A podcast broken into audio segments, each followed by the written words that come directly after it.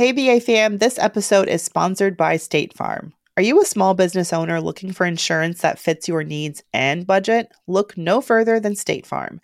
State Farm agents are not just insurance providers, they're also small business owners who live and work right here in your community. They understand the unique challenges of running and protecting a small business. When it comes to small business insurance, State Farm knows what it takes. Create a plan that fits your needs and your budget. State Farm agents are ready to help you choose personalized policies that truly understand your business. Insure your small business with a fellow small business owner. Talk to a State Farm agent today and get started on personalized small business insurance that fits your needs. Like a good neighbor, State Farm is there. Talk to your local agent today. Hey, hey, hey, guys. It's me, Tiffany, and it's Mandra. We just want to say thank you guys you guys are amazing. Thanks to you, since we started our podcast, it was just me and Mandy listening to ourselves to now we get over a hundred thousand downloads a month. And I know it seems like that's awesome, but we could do it even better. And we have a favor to ask. Just a tiny favor. If you could please share our show, share it on your social media. You can tag us at Brown Ambition Podcast take a screenshot of the show that you're listening to and share it on Twitter, on Insta, on Facebook. Tell a friend to tell a friend. You can tag us on social media. We're at Brown Ambition Podcast on Insta, at the BA Podcast on Twitter, and of course, our Facebook group. You can find us under Brown Ambition. Don't forget to tag our personal handles too. On Insta, I'm at Mandy Money, Mandy with an I, and Tiffany is at the Budgetnista. When you tag us, we will share your post and help amplify it even further. Thank y'all for all the love. This is just going to help us give us that little extra brown boost.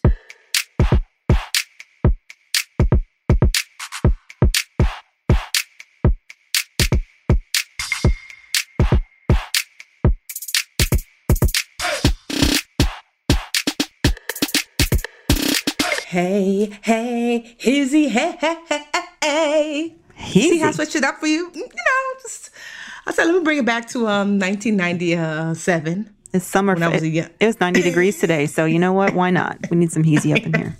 I know. Hey, Mandra, how are hey, you? Hey, I am doing well. So excited about today's show. Me dos. You see what I did there? I you did. Know. Yo entiendo. Yo te entiendo muy bien. We have an amazing guest on today's show. You want to talk about Miss Sandy? Yes. Honestly, I think I'm trying to think. Where did I meet Sandy? I think I met Sandy when um, I met, I think I, I, met her online first, but then I went to my first, you know, conference that shall not be named, like six or seven years ago, and she was there, one of the few brown faces, and she was just warm and and welcoming, and and Sandy. I don't know that I honestly don't know anyone that doesn't like love Sandy. She has such but, good energy gives yes. good hugs, which I know you probably yes. don't love about her, but I personally love a good Sandy hug. She is just so giving. I don't know that I've ever asked anything of Sandy and she hasn't said, sure, girl. Mm-hmm. Mm-hmm. And so, um, Sandy, um, I originally met her through her brand, Yes, I Am Cheap, which is the brand she still has. You know, it's all about frugalness and and living simply. Um, but she has since evolved into a couple of other things.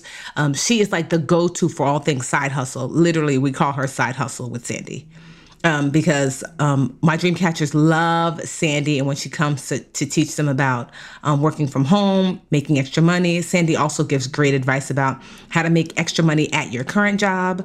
Um, and then, two, we talked about Sandy, I think, last episode about her Elevate conference, which is specifically for black and brown financial educators um, and podcasters and and bloggers to have a safe space to share you know their experiences teaching their community so sandy's just all around amazing so i'm excited she's a guest on the show i feel like we manifested her because as soon as that show wrapped i was like sandy you run ambition now and she said okay yes. finally she was ready we were she ready did. Love it. Well, that interview is coming up later on the show, y'all. Can we talk about the stock market real, real quick, like, because I feel like I, I, I, blah, blah, blah, blah, blah. Another record high for the S&P 500 yeah. today. I was looking at my 401k, which I try not to do. I don't want to like jinx anything, but I was looking at my 401k in my, in my separate brokerage account, and I'm like, hell yes, y'all, just stay the freaking course. I'm so yes. glad. Even homeboy, you hear Rio, he's very excited for mommy. He's like, yes, mommy, I want to go to a very good college. Um, yeah, I'm just feeling like you know people were so scared because it was quite scary. I mean, my yeah. my investments were down because I'm still like really, really, I'm mo- like ninety percent in the market with all my investments. Um, I'm a frugal saver, but I'm a I, I like to aggressive, aggressive investor because I know I, I, I just I don't know I have the stomach for it. I guess I built the stomach, but um yeah, things were down thirty percent. I was like I had to tell Husbay stop stop looking at your stop looking at your account. Yes, stop looking at I remember that. That was like March. Was that March when things were down 30%? Yeah, March, April was when things really hit it. But I I actually I think I was contributing 10%. This is just my 401k. I was contributing 10% um, from each pay period. And then when I realized what I was saving by not commuting, not eating out every day, I went in and I was like, I can afford to double my savings. Mm. So I started kicking in 20% um, of my paycheck into my uh, into my retirement. And then I was like, this feels great. This is the right thing to do. It's so hard emotionally to tell yourself what to do because you know on paper it's like buy low and sell high. Sell high. And yes. I was like, just listen to your own advice, Mandy. Like this is a clearance sale. You got to get in, get that clearance. But it's it's now that the the markets you know bounce back and then some. I'm so I'm feeling kind. I'm kind of feeling myself. I don't know. Like I hope. No, that is. I mean, I know there's some people who are like, because uh, I a, a, lot of my friends invest in individual stocks, and that can seem scary for some of y'all, but you don't have to. Like you can literally invest in the market via an index fund. So they're like S and P 500. There's there are ETFs which are like um uh they're like a basket of stocks that you can trade on the market or you can use a mutual fund where you can just say, "Oh, I'm going to put 200 bucks a month into this mutual fund that mirrors the market, which is an index fund." So you can find, so you can say S&P 500 ETF symbol or mutual fund um, um, S&P 500 and you can literally just invest in in in that index and what's so awesome about it is that the S&P 500 is the top 500 uh, companies that are traded in the United States. So when things are up, like Mandy said, your money is up. And when things are not so up, the truth is you can actually just put more money in because over time, history has shown us that um, the market goes up over time even even if it dips it eventually finds its way back up again. So those are two easy ways mutual funds and etfs um, to start investing without having to pick individual stocks which most people are not good at anyway yeah, and I feel like we always get, and, and personally, I don't. I, I have my Tiffany and I talk about our little Robinhood accounts. You know, I do have. I think I have some stock in Chewy.com because I love Chewy.com personally for my dog stuff. If you have a pet, you probably know Chewy. But anyway, I, that's not the main. That's not where I put most of my investments. Um, my main investments consisted of like a target date fund that I got way back in like 2013, which I've since um, traded into. Just I just selected my own index funds, but I am an index fund girl all the way. And my husband and I were arguing back and forth about the, the difference between ETFs, exchange traded funds, and mutual funds. Um, and it was so funny. We were both saying the same thing, but Tiffany, you nailed it. The, the big difference is an ETF um, it, you can trade it during the day. So if yeah. you have time and you want to trade one ETF for another, you can do that. But with a mutual fund or an index fund, you can only you only going to be able to sell that index fund for the price it hits after the market closes. Um, yep. But that's fine because for most index fund savers, you know, we're not in this for the daily ups and downs of the market. We are in it for the long haul. Like if the market goes up or down, I'm not selling my funds. And that for me is my strategy. It's a long, long term strategy you know, I understand if people want to be selling, um, you know, buying and selling stocks or ETFs um, during the day, if that's what you're into and you got the time, cool, cool, cool.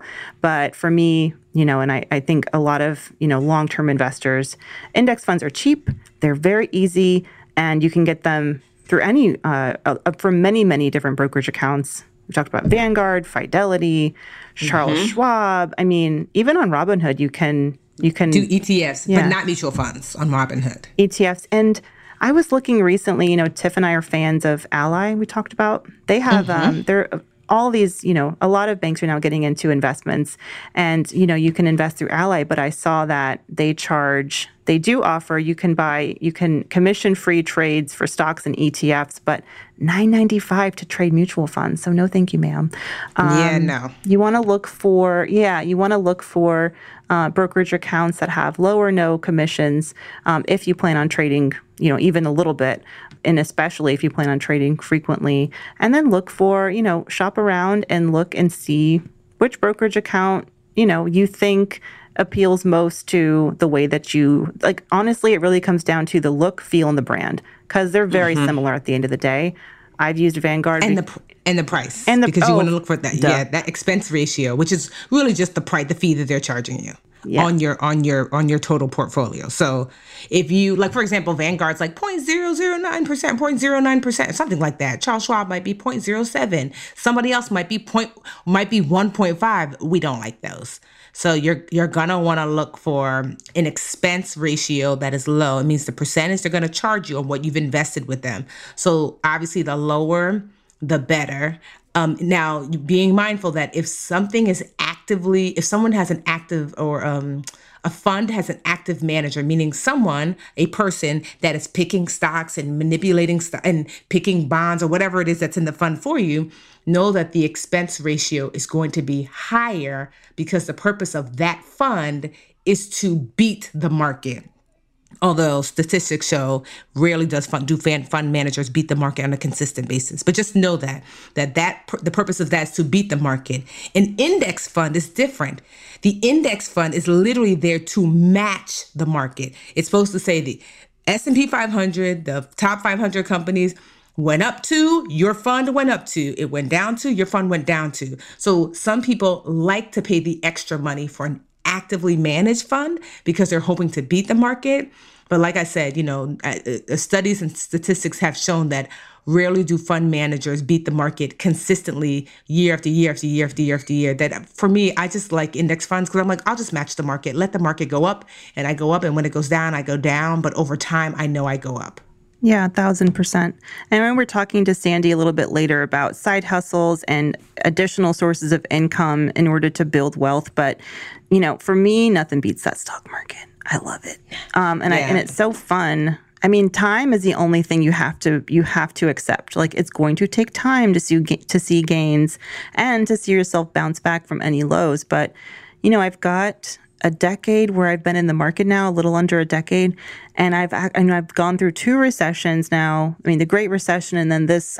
Can you? Are we calling it a recession? What is this? It's like a crisis, but not a crisis because the market's no, up. No, it is technically. It is, I mean, now the market's up, but it is even yeah. though the market is up, it doesn't mean that the economy's up. It's two separate things. So we are still technically in a recession because we still have seen slowdown in um, job growth in in um, exports, not not exports, but like uh, the economy has been down, even GDP. though the market has been Mm-hmm, yeah, the, our GDP. So, so yes, we are still we are technically in a recession, even though the market would not suggest it, and that's what confuses people because they're like, "Well, we're doing good." It's like economy's down, market is up because the economy is based upon actual um, money and jobs and things flowing out or in to this country. We can right? call it the, reality yes, I was going to say that. Like it's it's based, it's based on facts, mm-hmm. no printer.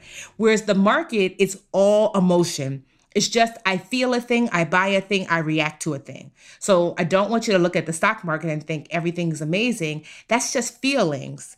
The economy is facts, and the facts show I think I was reading statistics like it was like one in four people basically are defunct on their mortgage. You know, like they were like they applied for that mortgage assistance, so they have not paid since the CARES Act was passed.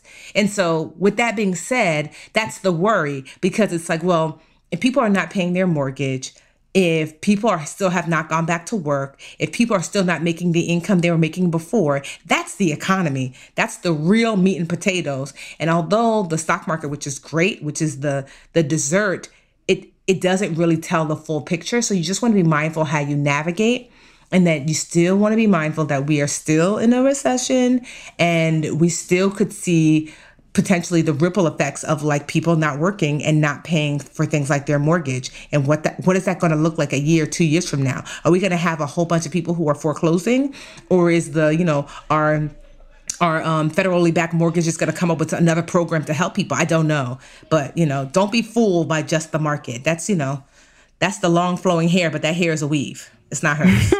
and one last note is, you know, I talk about staying the course, but it's really about staying your course. Like you are the only person who knows your own circumstances, your own goals, your own time horizon. So if you're listening right now and you're nearing retirement, I mean, I personally am fine being, you know, like 90% in the market right now because I'm 33 years old. I imagine I'll be working for at least another 20, you know, years and I've got time to recover from a dip. But if you haven't been rebalancing, you know, we talked this before, the people who truly get slammed during times like this and hurt, like, you know, really hurts their nest egg, is when they don't rebalance their portfolio to be a little bit less risky so that when there's these big dips in the market, they're not getting hit because, you know, you've got your investments more in conservative things like bonds, um, which you can also get bond ETFs and um, mutual funds and all that. So definitely, like if you're if you're listening to us, like we are excited because you know we got some time, we're in the market, et cetera. But you've got to do what works for you and definitely consult a financial advisor or financial planner um, if you need that extra help uh, figuring out what your strategy is. But I say once you've got it, just just stick to the course and and that's the best, you know, that you can do. Yes. And so you're not going to hear us do wins at the end because, quite honestly, the fact that we have Sandy on the show, that's our win. That is the win. You're welcome. well, let's take a break now and we will come back with our interview with Sandy Smith the side hustle queen. Um, she's going to talk about not just great side hustles anyone can do while working at home these days, but also how to do it realistically, how to treat it like a business, and how to actually market the products and get people to buy them. So stay tuned for our interview with Sandy.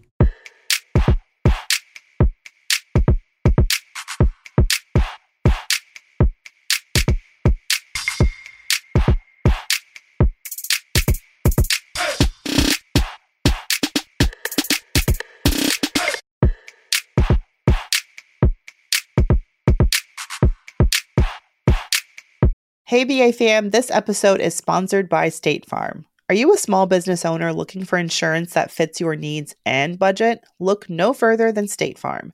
State Farm agents are not just insurance providers, they're also small business owners who live and work right here in your community. They understand the unique challenges of running and protecting a small business. When it comes to small business insurance, State Farm knows what it takes. Create a plan that fits your needs and your budget. State Farm agents are ready to help you choose personalized policies that truly understand your business. Insure your small business with a fellow small business owner. Talk to a State Farm agent today and get started on personalized small business insurance that fits your needs.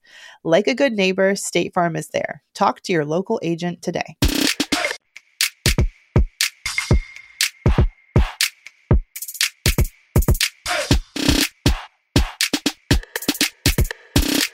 So I'm excited, you're excited, Mandra's excited, we're all excited because we have the one, the only Sandy Smith, formerly or currently of Yes I Am Cheap, but more importantly, of Side Hustles with Sandy. We have been teasing you with Sandy since the very beginning of the podcast, and we finally wrangled her in today to talk to y'all about ways that you can make money working from home. Honestly, Sandy is just a delight. She does so many things. She's she is um if you guys ever watch Clarence or The Godfather on Netflix, that's what she is to um black and brown finance. So yes. she is our go-to. She is the creator of Elevate, which is a group of black and brown financial educators and writers and bloggers and Sandy's just amazing. So we're happy to have her. Thank you for joining us. I feel like I've been here every episode because I'm always playing Yay. you guys in the car. I feel like I'm sitting here with you and Mandy having a whole kiki going on. So I'm like, oh, this is my like, you know, 50th appearance.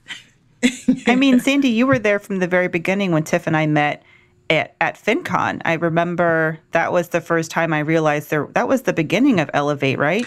It, it was the expansion of Elevate. Elevate had been around for like a year or two before that, but it definitely expanded then. That's when it really formalized in my head what mm. I really wanted to do. Well, what I love most about you, Sandy, and this is something Tiffany and I have been talking a lot more lately, it's about how to get past that stage of saving and scrimping and paying down things and really get into more of a phase of building wealth. And what I love about you, especially, is that, you know, you talk about side hustles, but you don't talk about it like, you know, come home from your nine to five, work a side hustle, stress out, you know, just like you're really into the idea of encouraging and helping people build wealth Yes. and building it through passive income streams. So I just want to dive right in. Can you tell us about your journey? Like, what were some of the early side hustles you, as Sandy Smith, uh, what was the first time you started to realize, oh, I can make some money on the side with very, you know, with some upfront costs, but you know, have passive income and and yeah, tell us how that all started for you. So, huge disclaimer I'm Jamaican. So, you know, Okay. you always have to have tree jobs at least, right? So, my first job, as always, your parents will tell you if you are from the Caribbean or if you're, you're from Africa, your first job is being a student, right? 110% being a student. And then, uh, so it started for me actually while I was in college because my mom had filed bankruptcy the year that I was going to college. And I had a full academic scholarship to go to Xavier University, but I couldn't afford to take out enough loans to pay for my room and board. So the first year, my aunt helped me out with that. And then afterwards, I was like, I had to give up the scholarship because I couldn't afford the room and board. So I came back to New York. And I was like, okay, tuition's actually a lot of money. and um, I need to supplement my income. So it actually started way back in the Ice Age in the 90s, um, side hustling for me. So long time ago. wow. Pre-internet, kinda. How old do you think I am? I mean, you know, the internet was But yeah, around, but it wasn't like in wasn't every this thing. household. Yeah, it wasn't. Yes, this it thing. wasn't the. So, Sandy, what is your? I mean, I know, but I think the audience would love to know what's your biggest like side hustle claim to fame? Like when you made like the biggest bucks in the shortest period of time. What was that, and and how much was it? Yeah, that was definitely when I was on Amazon, really, really heavy. And a couple of my products went viral. I was doing coffee mugs at the time, which is like the most mundane thing, right? And I, I ended up taking all of my vacation time to fulfill my orders. So, you know, I had a regular job and still had to um, do that. And I think it w- I made like sixty, seventy thousand dollars that month selling these coffee mugs. We could not keep up with the orders. So that was like my aha. But but I still didn't quit my job. I wasn't crazy. I still had my job and this was a side thing. So imagine making that much money on the side. Wow. Man, I paid off I paid off everything. so this was a so Talk about how the internet because I think I think that there you know and another thing that is great about Sandy is you acknowledge the fact that there are some like scammy there's a lot of like Oh work from home like there's so much and they often target black and brown communities Yes. especially I fell Um, for them when I was like 18, 19, 20, 21. I fell for a lot of them. So I say I've been the guinea pig so that you don't have to make the same mistakes that I've made because now I could smell a scam 10 miles away because I've fallen for them before, right? And everything old is new again. So I think some of the most popular ones right now, especially because there's so many people out of work, is the fake definitely work from home scam. And and the most dangerous one that I can think up off the top of my head that I've warned people about a million times is the one where they pretend you're getting a legitimate job. So of course you send all this personal data, right? And that's mm-hmm. like a big thing. But the second part that's really dangerous is where they start sending you packages and you're mm. supposed to be like qual- quality control or you're repackaging the things and shipping them somewhere else. And clearly those products are from stolen gains usually. Hmm. Sometimes they may contain illegal items but most of the time they've it's from somebody else who scammed somebody and they're washing the money by buying products laptops electronics sending it to your address you're repackaging and you're sending it to like a Dropbox or some, you know, someplace else. You think you're doing a job, a real job that you're going to get paid for. And now you're out of your personal identification and the postal police are probably going to knock on your door very quickly. Wow. Yikes. So what are some legitimate work from home cuz you're right this at this time in our country I mean this is when I mean your ears must be on fire people must be oh, hitting yeah. you up every day because if you're not out of work, I think there's this newfound like vigor and interest in okay, maybe I maybe we we skated by with this recession, um, or if we're calling it a recession, you know, the market downturn. Mm-hmm. Um, but we really need to start thinking about how can we build wealth and how can I do that while you know with my full time job. So what are some legitimate ways you have you yourself have you know earned money on the side, or you feel like is you know something that is accessible to people today who are maybe juggling you know one or two jobs at home plus oh, yeah. kids and all this craziness. Yeah you might hear my two-year-old screaming at some point. So a couple of months ago i thought about this. I was like you know this is going to run for a long time and it's going to affect a lot of people before it's finally over and done. So what can you really do at multiple skill levels from home?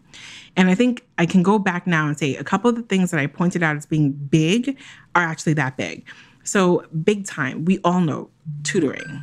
If you have a kid at home and you're not, everyone's not a teacher, right? And you might be struggling with your kid's homework. I, I, probably would struggle with my two year old's homework. Um, online tutoring is huge huge right now. Uh, and along those lines, babysitting from home, because there's so many people who you know, want to go back to work, but finding childcare is really tough, or they don't want to send their kid to a really big facility. I know I struggle with that. And so if you're home and you like taking care of kids, people work all shifts. You know, you've got nurses that work 12 hour shifts and they might work overnight. Who's going to watch their kid? So, you know, childcare is like another really, really big one. And then of course, I know you guys have heard that Amazon has sold like all time highs during the um, epidemic, but they're not the only ones. Um, Target, Best Buy, a lot of these retail retailers are selling a lot, but not just the big companies, small guys like you and I who are selling products online are actually making decent money during the epidemic because people aren't going into physical retail stores and they're buying things online. So even if you just sell stuff on eBay, thrifting, and, I, and now I've like introduced a bunch of people to thrifting, you know, going to the thrift shop, finding something, um, cleaning it up, and reselling it elsewhere is a legitimate and easy way for you to make money. And you know, the internet is open 24 hours a day. So is eBay, and so you you can list your products and they sell when they sell, and you make your profit. What's so? Uh, no, I was going to say one of the struggles that I know that people have. I know even for me, I'm like, well, what do I get these products to sell? So, mm-hmm. say if I mm-hmm. don't want to, I don't want to ship from my house. I don't mm-hmm. want to, um, you know, I don't want to mail things out. You know, how do I go about finding things and then selling things? So, where do I find the, the like the best the best products I can find at the lowest price and the distribution so I don't have to worry about shipping them out myself. Yeah. So um, drop shipping's been really huge, huge across all different avenues um, lately and all different kinds of products from things for your kids to play with to t-shirts, which I'm doing myself as well right now, and also teaching other people how to do and all different kinds of products, feminine care, etc. And the thing is, you don't have to stock the products. You don't hold on to them. You don't keep the inventory. And even better you don't spend the money up front to keep inventory. So like when i had my big month on amazon um, about a third of it went through drop shipping and two thirds i actually touched so at some point i shifted 100% to drop shipping and i was mostly customer service but then you know once my son came along it was really difficult so i had to kind of give it away because i i I just had too high of a volume to be customer service all the time. So I would say that drop shipping is a legitimate, legitimate way to start a business without a lot of upfront investment, without having a whole bunch of products, and without um, you know losing your mind and having to ship things yourself. So with that said, once again, I'm going to go back to scams. There are a gazillion scams out there, and on top of that, don't come for me there are a lot of MLM programs that kind of bill themselves like this, but they're very, mm-hmm. very difficult for you guys to make money with them. Usually people try to snatch my edges when I talk about the MLMs. They're but, so protective of them. I don't understand. I mean, I do understand. the fine print. Nobody reads the yeah. fine print and realize that those people that they talk about when they're recruiting you are like the top 1% and 99% of people in the MLMs never actually make money and they're they're required to disclose this, right? But nobody ever reads that fine print, and then you get tired of your friends get tired of getting annoyed. But anyway, I'm not coming for the MLMs, but if your MLM does focus on the product and you love the product and they will ship the product for you without you having to have a monthly investment and all these other things, fine, I'm all for it. Love it. If you love it, I love it. Well, so, let's talk about actual and drop drop shipping was a term I didn't know existed until I started to follow more closely the work that you've been doing recently to educate people about side hustles. So it's just a, that's just the name of the process where you're not actually holding merchandise. You're like you're you're signing up with the company, you're designing the merchandise, but they hold the inventory and they ship it for you. Is that right? Exactly. Perfect. That's it. So and the oh, good part you. is that you don't you don't invest your money in the inventory until it's already been sold. So if, if Mandy, if I'm selling you a pair of earrings, right? You buy the earrings for 15 bucks and I go, there are these companies that sell them for like $5 or whatever. You pay me $15 for these ear- earrings. Then I go and I order these earrings for $5. So the $10 in between is my profit. And I didn't have to hold inventory and I don't have to do anything until after you've already ordered it. And then that company is going to package it and ship it on my behalf to you. So it never has to see me. Right. Can you name like what are if you would are just getting started? What are some trustworthy, uh, I guess you can call them drop shipping sites where you would recommend people start? And what's hot right now? Like what products do do people want earrings? Do they want you know? I'm, I'm assuming no one's making like you know custom business card holders anymore, but maybe mugs are in or T-shirts. Like what's hot right now? No, that's that's uh, mugs are come up a little bit later. T-shirts are hot. And t-shirts are hot mm-hmm. for for one reason, and I'll tell you why all these protests that have been occurring all across the country, people have something to say. Mm. And so they're looking for a shirt that matches and expresses their emotions. And so a lot of these shirts don't have to be like these intricate, super wonderful designs. They're literally words on a shirt. Anyone can do that. You can do it. I could do it. Right? They're literally words on a shirt. And what I had told my group before was the biggest selling t-shirts the last few months. You guys can guess what, what it said. Come on. Black Lives Matter. Boom. On period. Go. That's it. So, and think of how many different fonts, how many ways it's been written. Is it on a black shirt with white writing? Is it on a white shirt with black writing? Is it pink? Is it, you know what I mean? So that's not even anything that's really um, difficult for anyone to do. And there are a ton of companies out there that that will allow you to create a store and do it really quickly. You can have something up and running within 15 minutes. I tell people you can have a legit drop shipping site within 15 minutes. So Printful is my favorite one for that. Printify is another one, and Printify is even better in some respects because Printify has a bunch of different um, companies that they work with all across the country and across, if you're listening to this podcast outside of the US as well, outside of the US, so does Printful. Um, if you're in Europe or Mexico, this could be you too. Um, and so those are two of the largest ones. You've got Redbubble, uh, Cafe um, Press, but they, they're a little bit more expensive and they're geared towards retailers. Um, but those are like four that are legit. If you want to get into a t shirt business tomorrow and on a dropship basis, you can do that. Um, other products, you really have to look around what's going on right now. So, for example, everything related to um, sanitization or um, cleanliness is really hot right now. One of the hottest things that I've seen, and I do a lot of research on what's going on because I just do it, I'm crazy, um, are products that help your kids with stay like clean because we all know you know, kids kids are germ boxes. They nasty. Let's just say it, it real true. nasty. so one of like the hottest products that I've seen is a wristband that has like antibacterial gel in it that you just mm. squirt into the palm. Mm. And so, you know, it's like a little jelly wristband with a little, like a little repository for some, a little bit of hand, um, hand sanitizer, and it squirts into the palm huge, huge seller right now. Huge. Um, since your kids are home and Mandy's not there yet, but I'm deep in this potty training. mm. Those potty training items and things to keep your kids busy. Those are humongous. And also, don't forget that we're going into toy season. I know it's really too early for you guys. You're out there enjoying your 80, 90 degree weather, but mentally, a lot of the stores have already shifted into Christmas buying. And so, you know, toys for kids, especially with an educational focus, that's a big one. Clothing is always really big, but clothing is very difficult right now. And the reason why is that there's so many retailers who are either going out of business or are unsure about what to stock for inventory coming up. So you would actually be competing with your TJ Maxx's and all these other stores. It's very, very difficult to do unless you have a very niche kind of product that you have um, like for example, one of the big things were these big chunky knit blankets with the huge oversized. Have you guys seen these? It's like the yarn was like the yes, thickness I of my have. arm. Right. So that was like really popular last year. Unless it's like a really popular novelty item, kind of like that when it comes to, to clothing, it's a little bit difficult to kind of predict.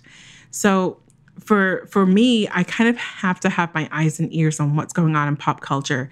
What are people looking for? What are they searching for? I'm looking at Google Trends and trying to figure out what could be big. What what has been really big lately, and these ladies saw before we started, wigs, because the beauty salons closed. How do you get into a wig selling business? Listen, everyone's not, not comfortable rocking their grays and their naturals. Okay, I, I need to look professional out here, uh, and my beauty salon is still closed. So yes, the wig business has been booming for the last few years, and there's so many ways to get into the wig business. Um, if you wanted to, you can go directly. Made in China is is a, a, a site that I use. The other one that everybody uses is um, uh, AliExpress. Um, and you can literally buy and drop ship wigs directly from the manufacturers to your customers if you go to AliExpress. It's just know that most of it's coming from China or India. It's going to take 20, 30 days to get here. Um, worse with the post office being slow. You can filter for things that are like made in the US. It will cost you more, but a higher cost basis, but it will get to your customers faster. So, you're yeah. not having wigs in your garage. No, or I mean you're- for okay. myself. Right? Okay. So you don't actually have to like acquire the wigs. How do you tell if they're good quality? That's always the question that people ask. And this is where I say that you need to do your due diligence. And that includes a couple of different things. I always make a sample order. Um, and I don't say it's a sample order because what happens many times is that they will send you your best, their best quality, right? And I want to catch what you're going to send on a regular basis. So if you can either request a sample or make an order as a customer without, you know, saying that it's a sample that you're doing business with them. And then I'm always searching the Googles. Let your fingers do the walking. See what other people's feedback have been of that, cus- uh, you know, of that company. What reviews do they have? What's the most popular complaints? I don't always trust the reviews on a company's site because they're going to delete the negative ones. Just, you know, it, it happens. I may look, but I don't always trust it. So I'm always searching for what other people have to say from sites that I trust about the company before I like will do anything. But more often than not, I'm just doing like a secret little order myself to see what's going to happen. What's my experience going to be? Well, what do you have to look out for when it comes to legally? So let's just say, I don't know, for example, Black Lives Matter. I don't know that that's trademarked. Um, but so what what should people look out for if they're wanting to put phrases and things um, on the mugs or t-shirts or or just, you know, like purchasing wigs and, and making sure people are not like, your wig gave me alopecia. So what should people look out for legally? Yes. So always and forever, depending on what you're doing, copyright infringement is is a thing to look out for. You don't want to infringe on somebody else's copyright because you definitely will get a cease and desist, or people will just sue you outright. So if you think you're going to do anything with any sports authority without their permission, express written permission, it's not going to happen. And also, if you're selling things on another platform, they may decide to take that down. So if you're on Amazon, you're on Etsy, you're on eBay, whatever, it may just come down. Um, and that's a strike against you, or you may be banned from the platform. Uh, or if you're if you're having things that are made print on demand, for example, like T-shirts, the printing company may not print it for you if it's a copywritten note, phrase, image, etc. So do try to come up with your own things if, especially if it's a phrase or something that's going on a shirt or something like that, if it's image based. I sometimes have hired artists to do things for me, and I definitely do searches to see if is this phrase copywritten. Does somebody have that? So the USPTO is your friend. and that's the US Patent and Trademark Office. And you can do a search on their site very, you know, it's not user friendly. I'm going to be the first one to tell no, you No, you're right. It is such. I- It's a nightmare from when we trademarked our show. Yeah. Yeah, it's it's not user friendly.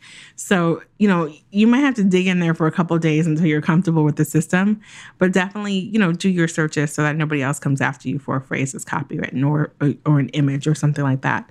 Now, when it comes to to product quality, especially when it's um, something health related, that's very difficult. So, for example, we had a ton of um, these antibacterial things that were recalled right? Um, and they were all over the place in legitimate companies. I bought from Costco a hand sanitizer that ended up being on the recall list.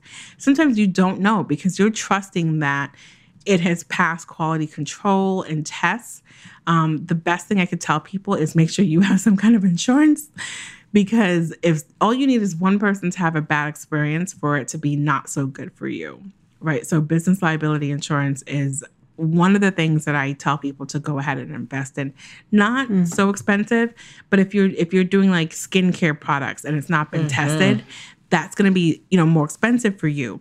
There are a lot of cottage industry people um, out there now that are mixing things and essential oils and you know left, right, and center, and you do have to be careful about things like that. Has it been tested? Is it uh, it, what's the efficacy?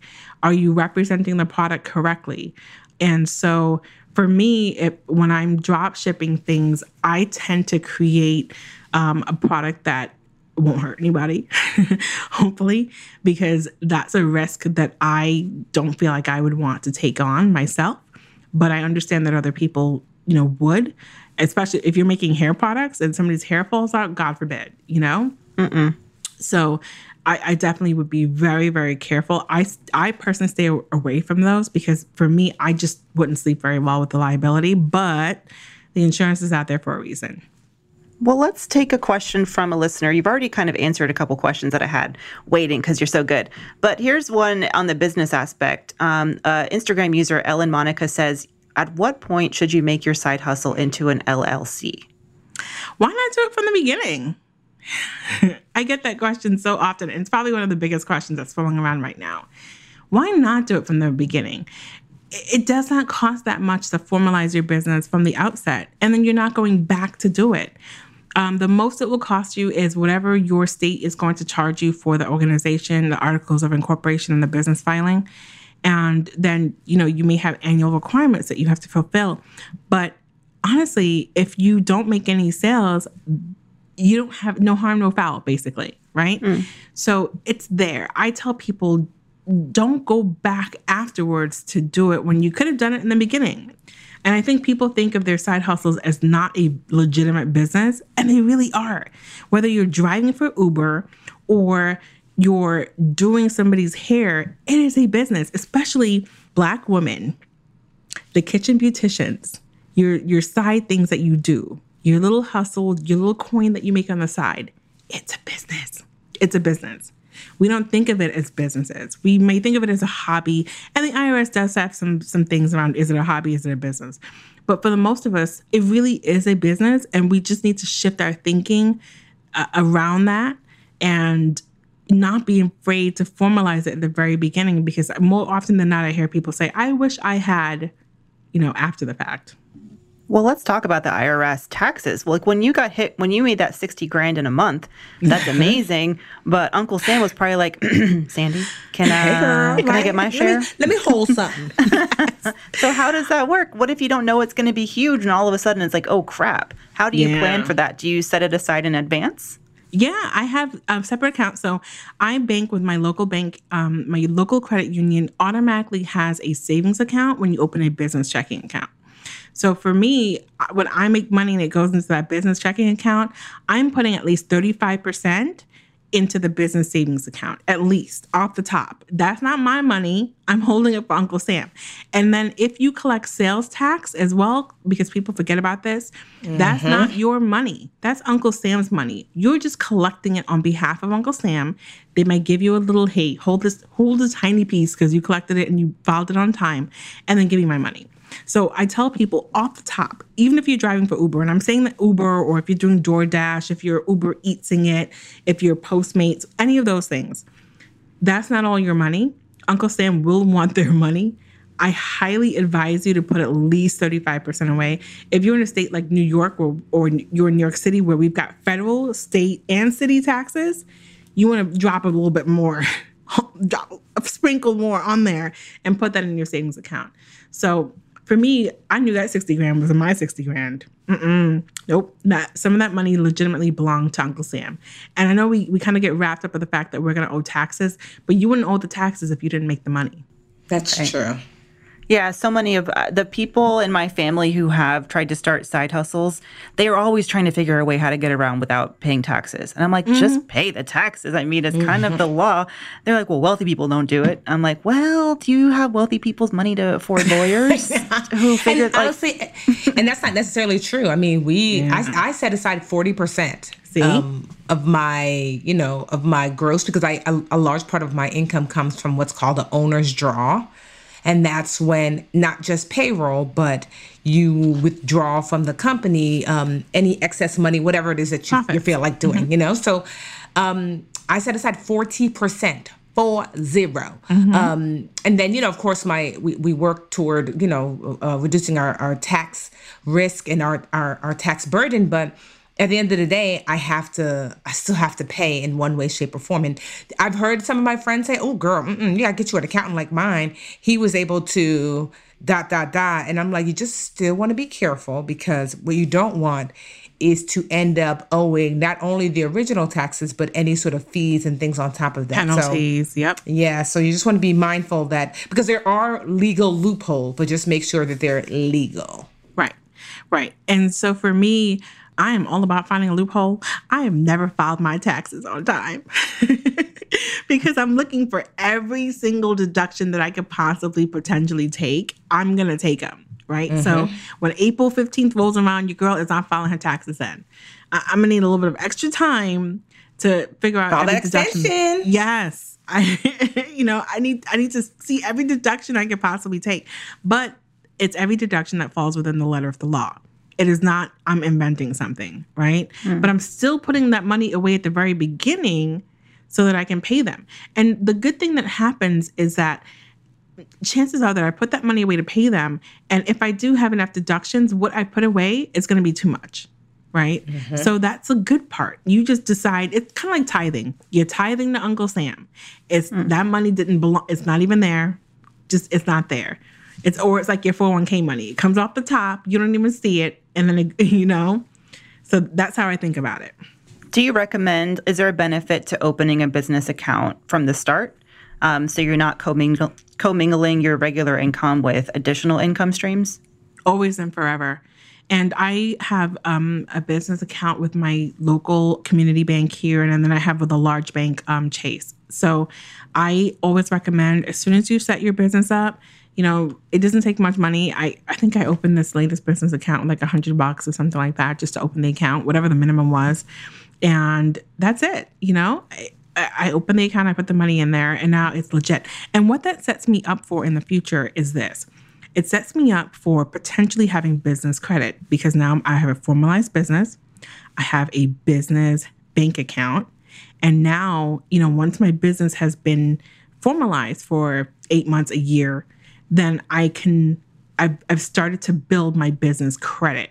So the other thing that a lot of Black businesses stuff, suffer from, and I'm speaking directly to the women because we do this pretty often, is that we're underfunded um, and we don't grow to our full potential because we don't tap resources that are out there for businesses. I'm seeing a lot of like scholarships, a lot of funds, people trying to spend money with black businesses. And a lot mm-hmm. of the requirements are that it, that you had to have already been in business or you had to have been in business for a year. If you didn't formalize your business when you first started, you may have been in business, but that doesn't count because you you weren't legitimate at that time, right? Mm. So even there's a fund like Facebook has a fund, hundred million dollars that they're giving out, a hundred million dollars, not loans, grants, and you one of the requirements is that you have to have been in business for a year. If you were out there doing hair every week for the last year, but you never formalized your business, your business does not exist or wouldn't qualify for that. So, yeah, I tell people register for your business, get your business bank account, put a little something in there, separate your money. Do not commingle your money, your individual money, with your business money. Have it be a separate thing. So you want to register and formalize your business account so that you can set yourself up, to qualify for other things in the future. Um, one of the things that we don't do very often that we should do, and you should do this once you're registered and you have your bank account and everything, is also get certified as a minority or you know black owned business as well, and that qualifies you for other things. And you do need to have your business account. So you know, don't commingle your funds. Have a separate account for everything. It helps you later on with your taxes and tracking your expenses and all that good stuff as well, which makes things easier for you, right? And um, yeah, it's just an easier way to have your business operate. I love it. Well, to I know we've we've there's so much more that we can talk to you about, and we're definitely going to tell folks where they can. I know you have some courses. I mean, you have a whole website where you're sharing your tips. You're also doing like Facebook lives and everything. But what this sort of sounds like, you know, when you're talking about, and some of the questions we've gotten have been about, you know, choosing, um, you know, choosing a side hustle. If you're going to get into drop shipping, you know, what product do you choose? And to me, it kind of sounds like in a way you're trying to be educated, do your due diligence, but kind of time the market. It's one of those financial double dutch situations again. Like, okay, when do I get in? You know, are there still protests going on? Does it make sense to jump on the t-shirt bandwagon or has that has that wave, you know, kind of passed already? Can you talk about, you know, advice you have for folks who are trying to figure out what investment is it, i know that there's low risk when you're doing drop mm-hmm. shipping because you don't hold the inventory you don't sell it till you know someone orders it but what advice do you have for folks who aren't really sure you know which product or which um, which platform they want to move forward with first so i i like being a consistent one hit wonder which means that i pay attention to pop culture and i try to slide in there like you say time the market try to get in there when things are hot um, because I know there's there's going to be a crescendo at some point and it'll arch and then go down. And I'm trying to get in before it goes up and down. That's one methodology. The other is to um, you know be the person that's like offers commodity items that people are going to you know want all year round every day. So if you're a person who's selling toilet paper, guess what? People buy toilet paper every day. you know, it won't, it may not be something that makes you a ton of money, but you will have consistent orders. So I think it, at first, you have to decide what kind of seller are you going to be? What's your strategy? Are you the person who wants to always have their nose to the ground trying to figure out what's the next thing? Or are you the person who wants to be consistent and you know have a steady stream that may not be so high so low and maybe it might be cyclical but that's okay. Uh, it all depends on how much time you want to invest. And then the second thing is, I think you sell something that's really comfortable for you to know and understand. I'm not going to be out there selling laptops because then I need to know all the components, functions, etc. for this laptop because people who are interested in laptops are going to ask me. If I don't know what I'm talking about, they're going to be able to sniff that out in two seconds. But if you talk mm. to me mm. about some Remy wigs, you know, I might be able to talk to you about that, about bleach knots and, you know, 16 inches and not Remy, um, and HD lace, et cetera, et cetera, because that's something I legitimately am interested in and I know about so I can talk about it. Um, so it makes it easier for me to sell a product that I know, like, and I'm interested in already. Uh, and I tell people to kind of go with what you know. If you can't figure out what to sell, go with what you know and you're comfortable with already. And that makes it easier for, for people to get their foot in the door. And all you need is that first sale. That's the hardest one. Then you can kind of figure out what went right with that one and replicate it. If you're a mom, for example, and you're surrounded by baby toys, you might just be an expert in baby toys at this point. So it, it may not, maybe you don't love it because they're all making sounds and they're driving you crazy and I'm speaking from experience, but you know a lot about these toys. You know what's good for a certain age. You know what should be in the mouth, what's not in the mouth, what works with this toy, what doesn't work with this toy. And then maybe that's something that you could think about selling because you've had some experience with it, you've worked with it, you've touched it, uh, and then you're comfortable with that. Um, so, you know, don't chase just the dollar uh, because that's going to get very old and tired very, very quickly. Uh, go for something you know that's easy, that you can go ahead and do research about, that you can talk about, because you're going to have to sell it. And you can't sell something that you don't know.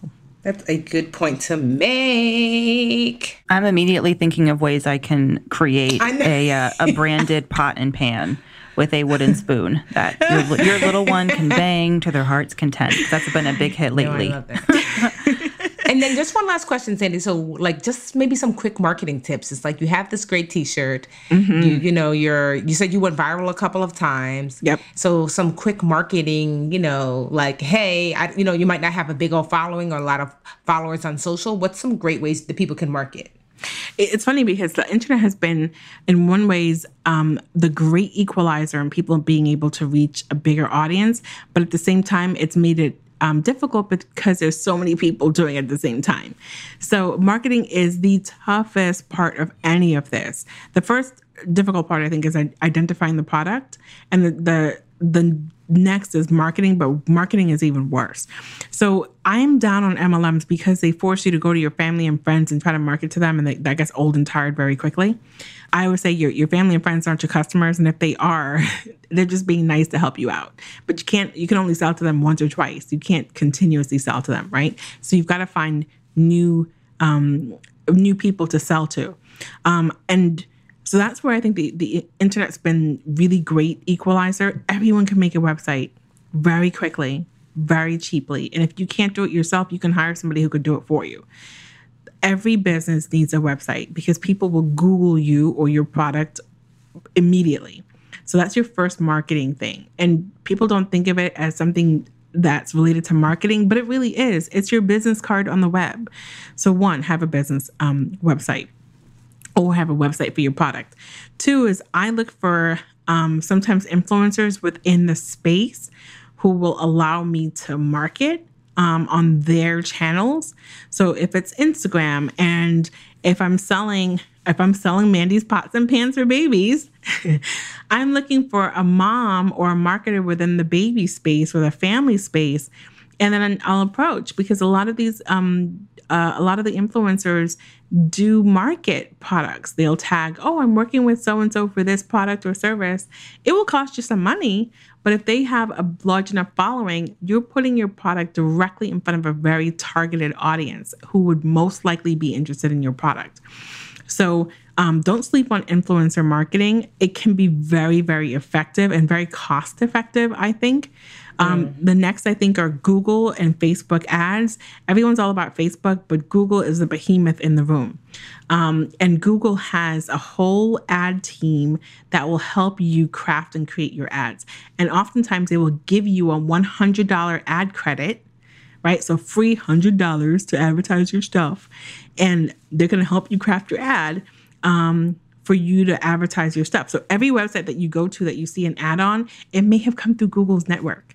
And so there are, you know, so many billions of websites across the globe. If you target specifically the websites that you want to to reach, that's a good way to, as well as being on Facebook. Facebook has their own um, ad platform, and so it will put ads on Facebook and on other websites as well. So you can, you know, get an a Facebook ad going for not much money at all. Um, the only thing with Facebook, I think, is that there is a learning curve and you can throw good money after bad if you don't know what you're doing. Uh, so I definitely would look at Facebook's, they have a bunch of videos directly on Facebook themselves on how to craft an ad on Facebook. Um, and then the last thing is uh, encouraging if you've got close friends and family, um, people who legitimately would like your product or service, I give stuff away for free, and then be like, tell them, tell them where you got it. Um, and oh yes, uh, before I forget, don't be afraid of putting your product on the larger marketplaces. Amazon is one of the biggest sites on the planet for a reason. People go there to shop. So even though it's a drop shipping product, maybe I'll have one or two on hand, but people are going to see my product.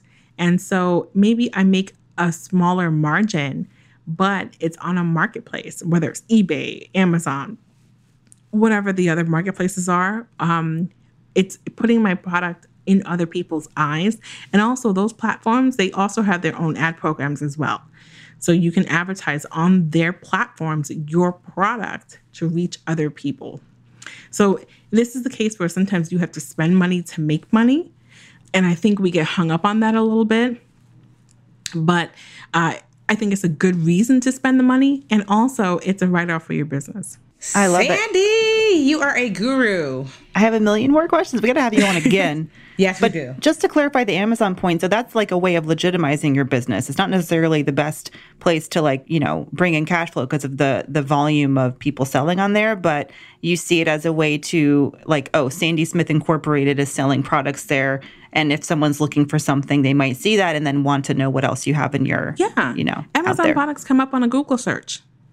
You know, yeah. and I imagine so, like how you name your product probably matters because that's oh, how people title. are searching for it, the title of it, right?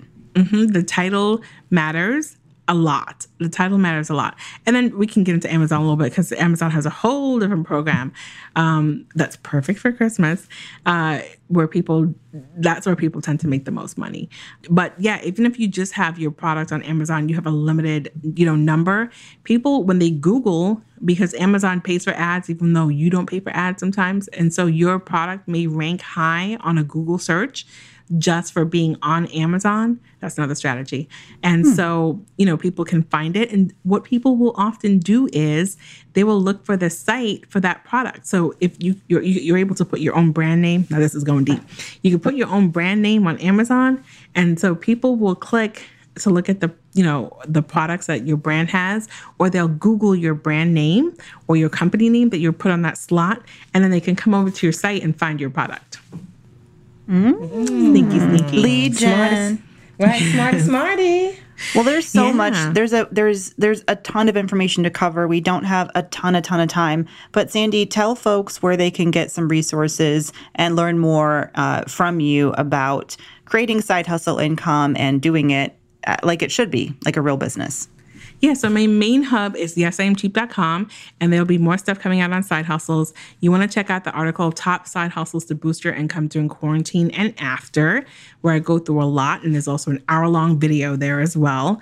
So I really cover a lot of side hustles there. And then if you're really into it and you want to be around a group of other people who are side hustling, because sometimes it feels good to bounce your ideas off of other people who are kind of in the same headspace, um, thehustlecrew.com it will take you to my side hustle group and there are like 19,000 people in there. So there's bound to be somebody who has either tried what you're doing or, you know, before you spend your money, because we've saved a lot of people from scams just to even come do some market research or figure out is this legit or not legit.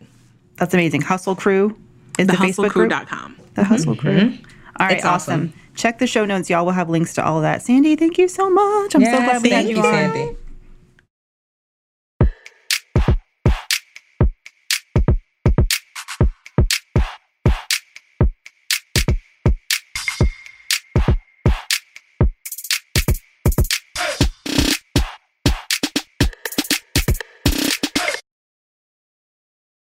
The Bigger Pockets portfolio of podcasts are worthy of your investment. We're having a real conversation as real real estate investors. New episodes available every day. It's important to buy where it makes money and not necessarily where you want to travel to. Bigger Pockets, On the Market, Rookie Real Estate, or Money Podcast. The purpose of flipping is to create more cash so then you can reinvest into other types of properties. The Bigger Pockets Podcast on YouTube or wherever you listen.